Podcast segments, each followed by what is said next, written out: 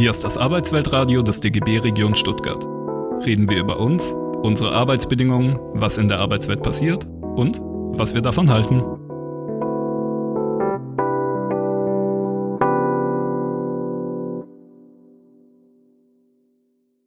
Hallo, liebe Kolleginnen und Kollegen, liebe Freunde und Freunde, die hier in unseren Arbeitswelt-Podcast einschalten von der DGB Region Stuttgart. Heute auch nochmal in einem etwas anderen Format als gewohnt, auch wieder mit Video und zwar wegen unserer Aktionswoche zum Thema Mindestlohn. Denn in dieser Woche steigt der Mindestlohn auf ähm, 12 Euro. Am 1. Oktober ist es dann soweit. Also jetzt äh, von der Aufzeichnung aus gesehen. Vielleicht seht ihr das Video auch ein bisschen äh, später oder hört das Ganze hier auch als Podcast. Dann ist das Ganze vielleicht schon äh, wieder ein paar Tage her. Aber zum 1.12. ist es soweit und deswegen habe ich mich heute hier zusammengesetzt mit Seda Kamann von Verdi Stuttgart, um tatsächlich mal ein bisschen darüber zu sprechen, was bedeutet den Mindestlohn so für die betriebliche und gewerkschaftliche Praxis und damit äh, steigen wir dann auch gleich ein. Äh, Sida, wir sind natürlich beim gewerkschaftlichen Du. Klar. Mhm. Was machst du denn äh, bei Verdi so genau? Genau, vielen Dank, André, für die Einladung. Sida Karmann, ich bin seit Anfang des Jahres stellvertretende Geschäftsführerin äh, des Verdi-Bezirks Stuttgart und äh, bin aber seit 2014 hauptamtlich äh, bei Verdi beschäftigt und war bislang als gewerkschaftspolitische Sekretärin ähm, für den Fachbereich Handel zuständig. Mhm. Wie bist du denn überhaupt erstmal zur Gewerkschaft gekommen? Was bedeutet für dich auch Gewerkschaft? Oh, das ist eine ganz lustige Geschichte. Also ich bin in einer klassischen Arbeiterfamilie groß geworden, einer klassischen Gastarbeiterfamilie. Meine Eltern ähm, haben äh, in Kirchheim-Tech in der Textilfabrik gearbeitet und Gewerkschaft, und Gewerkschaft war eigentlich immer mittendrin im Wohnzimmer. Ich kann mich erinnern, wie ich meinen Papa immer zu den ersten Mai-Demo Vorbereitungssitzungen mitbegleitet habe als 10-, 11-Jährige, um ihm dann halt äh, bei der Übersetzung zu helfen oder auch bei vielen anderen Dingen, sei es irgendwie, dass es da Probleme mit der Arbeit gab, ich dann eingesprungen bin an seiner Seite, um zu übersetzen oder wenn es darum ging, beispielsweise zu protestieren gegen die zunehmende ähm, Gewalt oder gegen Rassismus ähm, gegen migrantische Menschen. Und insofern war eigentlich Gewerkschaft für mich immer an meiner Seite, ein Teil meiner Familie. Und für mich bedeutet Gewerkschaft eine große Wucht an Solidarität. Also wenn ich an Gewerkschaft denke, denke ich sowohl an Wärme, an Nähe, an Solidarität, aber auch natürlich an Kampfkraft. Das heißt, wenn es mal sein muss, muss man im Grunde seine Interessen auch durchsetzen, äh, nicht alleine, sondern nur gemeinsam sind wir stark. Und diesen Grundsatz, mit dem habe ich im Grunde mich immer ähm, sehr gehörig gefühlt und äh, der begleitet mich noch heute. Das hast du wunderschön gesagt. Also äh, besser könnte ich es gar nicht ausdrücken. Mhm. Ähm, ja, Gewerkschaft, ganz wichtige Sache. Aber heute geht es für uns um den Mindestlohn und ähm, das hat natürlich eine sehr lange Geschichte. Den Mindestlohn gibt es mittlerweile seit 2015. War ein langer Kampf, dahin zu kommen. Verdi war ähm, auch ziemlich früh mit dabei, eben in diesem Kampf für den Mindestlohn. Jetzt aber nicht so das Geschichtliche, sondern tatsächlich, ähm, ja, was bedeutet Mindestlohn für die betriebliche Praxis? Welche Erfahrungen hast du da gemacht, aber auch insgesamt bei Verdi? Welche Erfahrungen gibt es da? Also der Mindestlohn, ähm, dass er jetzt steigt auf 12 Euro, ist auf jeden Fall ein großer, wichtiger ähm, Erfolg. Ähm, wir als Verdi sehen das als, ähm, als einen Etappensieg, das heißt Etappenerfolg. Wenn wir natürlich jetzt schauen, äh, wie die Preise in die Höhe schießen äh, infolge der Inflation, aber auch des Krieges, äh, wissen wir natürlich, dass es nicht sozusagen die Endstation sein darf, aber wir brauchen nach unten eine Deckelung, einen Sockelbetrag ähm, den wir einfach absichern müssen, damit Menschen einfach gutes Geld verdienen können, um davon leben zu können. Insofern muss man einfach auch, glaube ich, wissen, dass das Selbstverständlichste zu fordern, in Würde zu arbeiten und zu leben, gar nicht so hart, nicht so einfach ist, sondern wir brauchen dafür starke Gewerkschaften, die das erstmal erkämpfen. Insofern ist das auf jeden Fall ein großer Erfolg für uns als Gewerkschaften. Der Weg geht aber weiter, weil wir einfach feststellen müssen, dass die Realität Abendrotsarbeit einfach noch sehr breit in unserer Gesellschaft äh, vorhanden ist.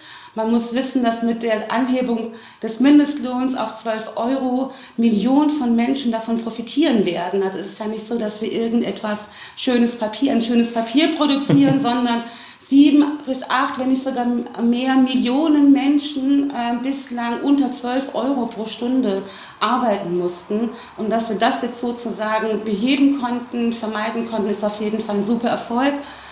Ich kenne das aus meiner bisherigen betrieblichen Praxis, gerade im Einzelhandel, wo wir im Grunde auch viele Stundenlöhne unter 12 Euro unter dem bisher gegoltenen äh, Mindestsatz, Mindestlohn auffinden konnten, wie, wie prekär Menschen arbeiten müssen, dass sie im Grunde der Willkür der Arbeitgeber dann auch ausgeliefert waren, was die äh, Entlohnung betraf äh, wir teilweise auch in, in vielen Branchen, vor allem in der Lebensmittelindustrie, also in der Lebensmittelbranche auch Verkäuferinnen und Verkäufer hatten, die teilweise unter 10 Euro verdient ähm, haben, die aber erstmal nicht von ihrem Recht wussten und per Zufall oder weil sie gemerkt haben, mein Kollege verdient ein bisschen mehr, also ich, wir machen aber eigentlich dieselbe Arbeit, was ist denn dran? Ich wäre gut, dass ich mal den Arbeitsvertrag irgendwie ähm, überprüfen äh, könnte die dann zu uns kommen und wir dann natürlich versuchen, mit den Möglichkeiten, die wir haben, ihren Anspruch auf den Mindestlohn durchzusetzen, sofern es keine anderen Regelungen in diesem Betrieb gibt, sprich Tariflöhne beispielsweise. Was sind dann so typischerweise Probleme äh, mit dem Mindestlohn? Also du hast eben schon gesagt, so man stellt dann irgendwann fest, äh, der Kollege oder Kollegin äh, mit ziemlich der gleichen Aufgabe kommt, bekommt irgendwie trotzdem mehr Geld als ich. Mhm. Ähm, also was für Probleme haben da die Kolleginnen und Kollegen tatsächlich so ganz konkret ähm, bei ihrer Arbeit? Das Problem ist, glaube ich, dass wir insgesamt die Situation haben, dass Menschen im Grunde sich zufrieden geben müssen, dass sie überhaupt einen Job bekommen äh, und das natürlich auch noch mal eine Tür öffnet, beispielsweise auch Löhne zu bekommen oder sich dass Beschäftigte immer mehr sich darauf äh, ja, zwingen müssen, auch Löhne äh, zu bekommen, die erstmal gar nicht ausreichen äh, zum, äh, zum Überleben. Deswegen ist es genau dort, wo, im, wo wir im Grunde mehrheitlich Mindestlöhne auffinden, auch so, dass die meisten der betroffenen Beschäftigten auch einen Zweitjob irgendwie dazu nehmen müssen. Was wir finden ist, dass ähm, viele Beschäftigte erstmal gar nicht von ihrem Recht wissen. Mhm. Das heißt, wir brauchen da auf jeden Fall eine sehr breite, eine starke Aufklärung über den gesetzlichen Mindestlohn. Das heißt, welches Recht habe ich im Grunde bei der Frage des Lohnes? Was steht mir eigentlich zu? Ähm, was darf mir der Arbeitgeber mindestens ähm, äh, bezahlen für die Arbeitskraft, die ich anbiete? Das Zweite ist natürlich, dass überall dort, wo wir keine Kontrolle haben, keine Durchsetzungsmöglichkeiten äh, haben in Form von Betriebsrat, von Personalrat oder von gewerkschaftlichen Strukturen, die Menschen natürlich auch sehr hilflos und schutzlos äh, dastehen, die Beschäftigten. Das heißt, zu erkennen, dass der Lohn unterhalb des äh, gesetzlichen Mindestlohns liegt, reicht nicht aus, sondern der starke Arm in Form einer eines Betriebsrates oder eines Gewerkschaftes, äh, einer Gewerkschaft ist auf jeden Fall wichtig, um dieses Recht oder dieses Unrecht dann auch ähm, durchzusetzen in ein Recht. Was für Methoden? Also weil man hört ja immer mal wieder davon, ähm, dass den Menschen natürlich der Mindestlohn zusteht, mhm. aber mit allerlei fiesen Tricks ähm, Unternehmen, Arbeitgeberinnen, Arbeitgeber trotzdem versuchen, das Ganze zu unterlaufen. Mhm. Gibt es da so ein paar typische Beispiele, mit was für Tricks da gearbeitet wird und mit denen dann natürlich auch die Kolleginnen und Kollegen vielleicht zu euch kommen? Also ich habe da noch ein Beispiel aus der Fleisch, aus dem Fleischgroßhandel hier in der Region Stuttgart, mhm. ähm, wo äh, mehrheitlich ähm, syrische Arbeiter gearbeitet haben. Also es war eine Phase, wo zunehmend syrische Arbeiter eingestellt worden sind und ähm, die syrischen Arbeiter am Monatsende in der Pause, während der Pause gemerkt haben, obla, also eigentlich verdienen wir, also wir verrichten dieselbe Arbeit, aber irgendwas stimmt mit dem Geld nicht. Äh, und mit dieser Frage kamen sie dann zu uns, äh, zur Gewerkschaft. Und durch die Prüfung haben wir eigentlich gemerkt, dass es nicht nur Ungleichheit zwischen den äh, Löhnen gibt, sondern dass die Löhne tatsächlich auch teilweise unter dem Mindestlohn lagen. Ähm, wir haben dann ähm, die Beschäftigten erstmal viel Mut zusprechen müssen, dass, sie, äh, dass es nicht schlimm ist und dass es ihr Recht ist und wir an ihrer Seite stehen, äh, diesen Lohn, der ihnen zusteht, mindestens, also den gesetzlichen Mindestlohn auch durchzusetzen.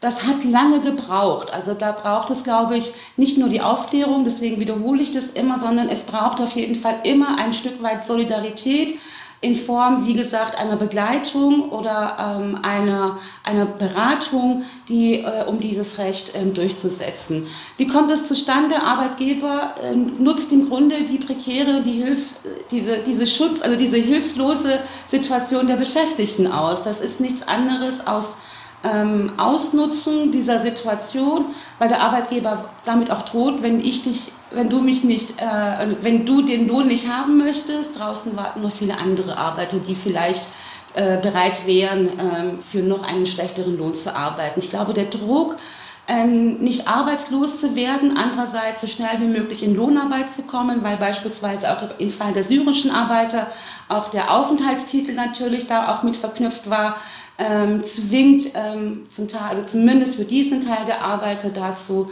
im Grunde etwas anzunehmen, was ihnen eigentlich gar nichts bringt, aber vielleicht die Hoffnung, dass es nur eine, eine, eine, vorübergehende Phase ist, um anschließend bessere Arbeit zu finden. Aber die Realität ist, das ist keine Zwischenphase, sondern das ist für, für Millionen von Beschäftigten ein Dauerzustand. Und äh, außerdem darf es natürlich nicht ein Grund sein, sondern von Beginn an, ab der ersten Stunde, brauchen wir äh, Mindestlöhne, von denen Menschen, Beschäftigte leben können. Ja, also ähm, ich muss jetzt, äh, ich muss wirklich schlucken. Ähm, also, weil, also gerade wenn man halt eben sieht, geflüchtete Menschen, die halt eben wirklich auch dafür, damit, dass sie hier bleiben dürfen, auch wirklich ja. darauf angewiesen sind, eben. Eine, einer Beschäftigung nachzugehen, damit sie ihren eigenen Lebensunterhalt äh, bezahlen können. Ähm, das ist ja, äh, also ich, finde da kaum Worte für. Also, äh, also derart die Menschen eben, also auch ihre Abhängigkeit eben der Erwerbsarbeit auszunutzen. Aber gut, es trifft natürlich nicht nur Geflüchtete, mhm. im Grunde genommen alle Erwerbsabhängigen die im, Ende, im, Endeffekt davon abhängig sind. Ähm, ich meine, im äh, Podcast, äh, der äh, auch ähm, zwischen Peter und mir gemacht wurde, Peter Schad, auch Kollege mhm. aus der DGB-Region Stuttgart, der macht in der Regel den Arbeitswelt-Radio-Podcast. Ähm, mit dem habe ich mich auch darüber unterhalten und ja, wir sehen ja auch ganz klar den Zusammenhang zwischen dem Mindestlohn und den, den Harzgesetzen, die eben ganz massiven Druck auf Beschäftigte ausgeübt haben und deswegen eben auch diesen Mindestlohn überhaupt, also naja, in Anführungszeichen überhaupt erst nötig gemacht haben, der wäre sicherlich auch vorher schon nicht schlecht gewesen, aber ja. nichtsdestotrotz war das ja schon äh, auch mit ein, ein Hauptgrund und wo wir eben auch sagen, ähm, nee, wir brauchen eben einen Mindeststandard äh, für Beschäftigung und das ist halt eben, was die Bezahlung angeht, zumindest dieser Mindestlohn.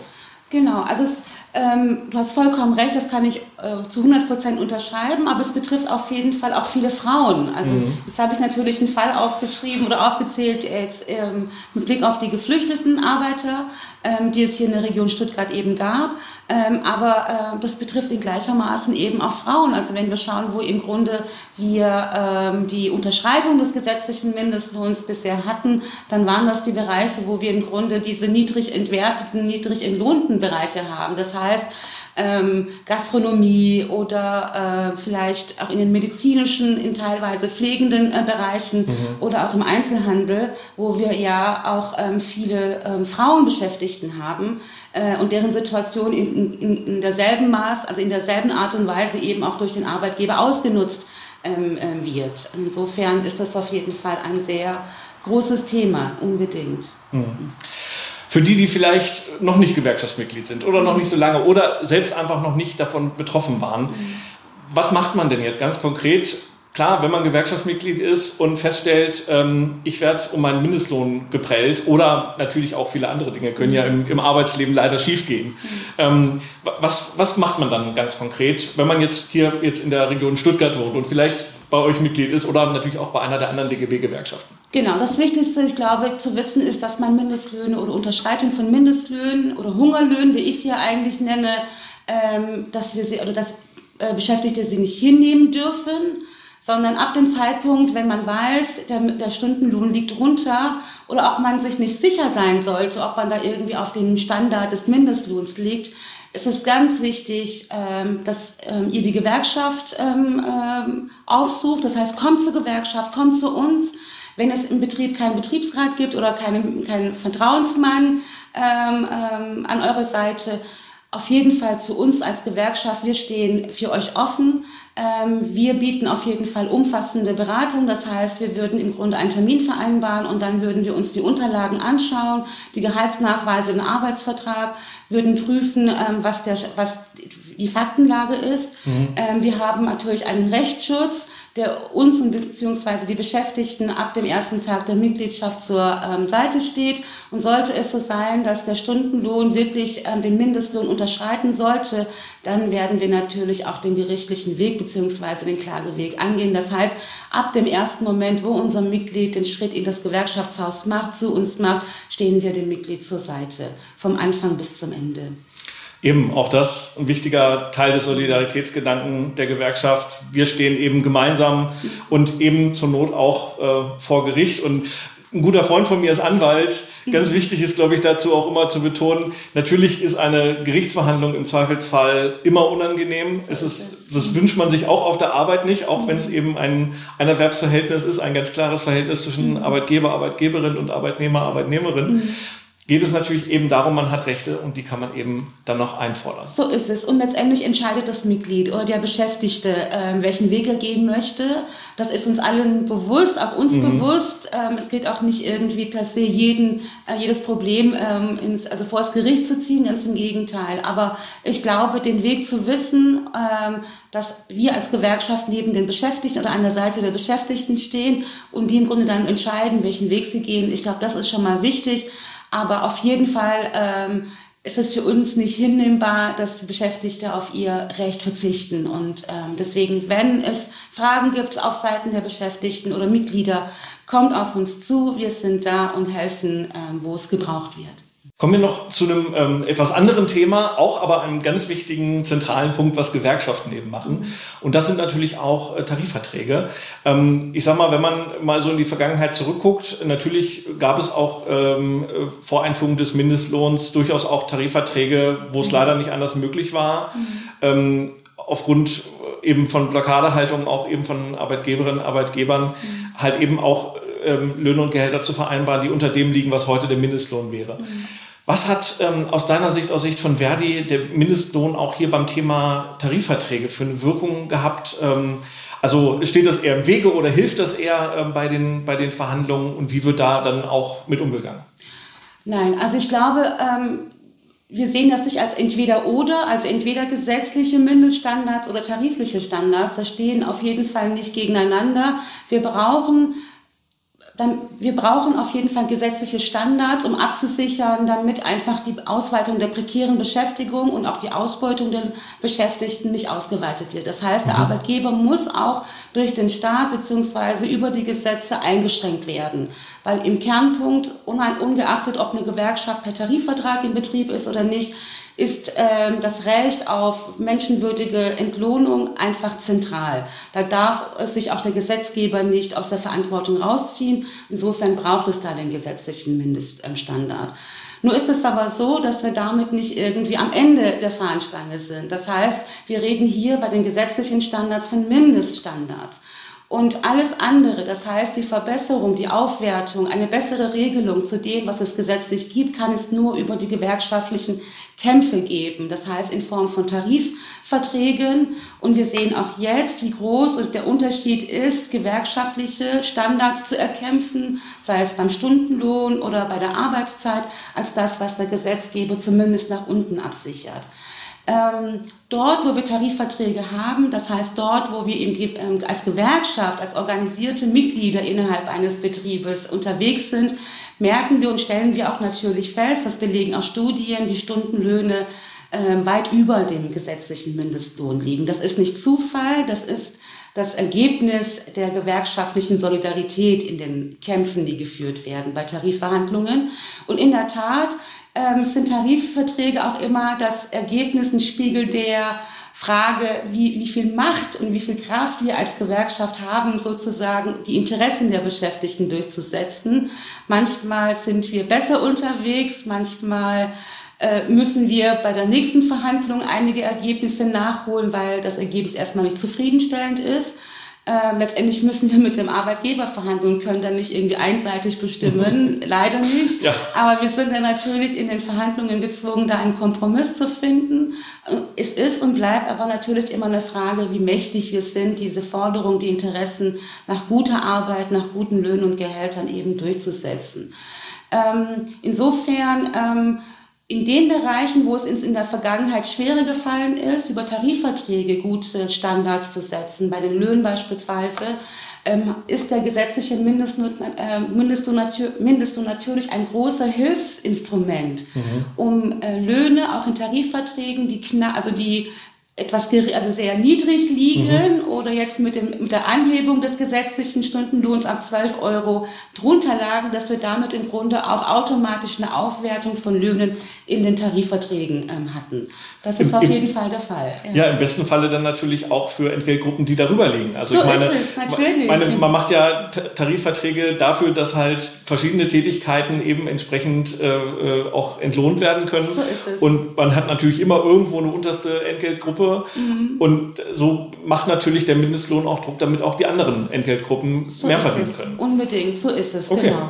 Ja, das ist doch, das ist doch gut zu wissen. Und ja, ich glaube, wir haben so, so diese beiden großen Kernpunkte der Gewerkschaft, eben das, das individuelle Recht, die individuelle Beratung, die individuelle Unterstützung der Mitglieder, aber eben auch die Tarifverträge mhm. hier gut beieinander gehabt. Und wir sehen eben auch, dass in beiden Fällen der Mindestlohn einfach wichtig ist und ähm, ja auch die Gewerkschaften gut damit arbeiten. Unbedingt, genau.